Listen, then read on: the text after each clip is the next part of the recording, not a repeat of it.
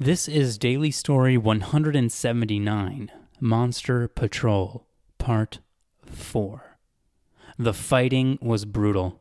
Peregrine was dead, Bank was dead, and Flint was hurt. A whole squad incapacitated in minutes. The pack of female beasts was 12 strong all told, an unheard of number. Corning's platoon fought like hell to get Peregrine's squad. They moved well and fired with discipline. Peregrine was dead anyway. The platoon stayed on the road Peregrine had died on. They were still half a day from the next waypoint building. Everyone, even Corning, wanted to do the right thing to bring back their bodies to the waypoint building. Sir, we can take them. We can do it, said Smith. Corning shook his head. Only one stretcher for Flint. No one was happy with that. Smith and Timmet argued with Corning. Corning took it in silence. He felt tears welling up. They knew he was right, but he had to remind them. Enough, said Corning, his voice uneasy. We're moving out. If we take them with us, we're all dead. Each stretcher takes two shooters out of the fight to carry it. We'll never make it to the WP with three. If Peregrine were here, she would be slapping all of us for even waiting this long. Bank, too.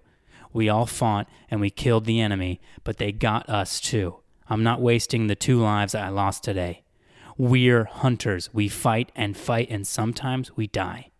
Don't spit on their deaths by dying for this. The platoon went quiet. Corning handed his scanner to the injured Flint and said, You're my scanner operator. Watch it like a hawk. Flint took it and watched it screen. The platoon moved Peregrine and Banks' bodies to the side of the road. It was a slow start, but they finally moved out. The pace was fast, and with the stretcher, the effort was a grind. Everyone took a turn carrying the stretcher. A lone female beast took to stalking the platoon, but she kept safe distance at the rear.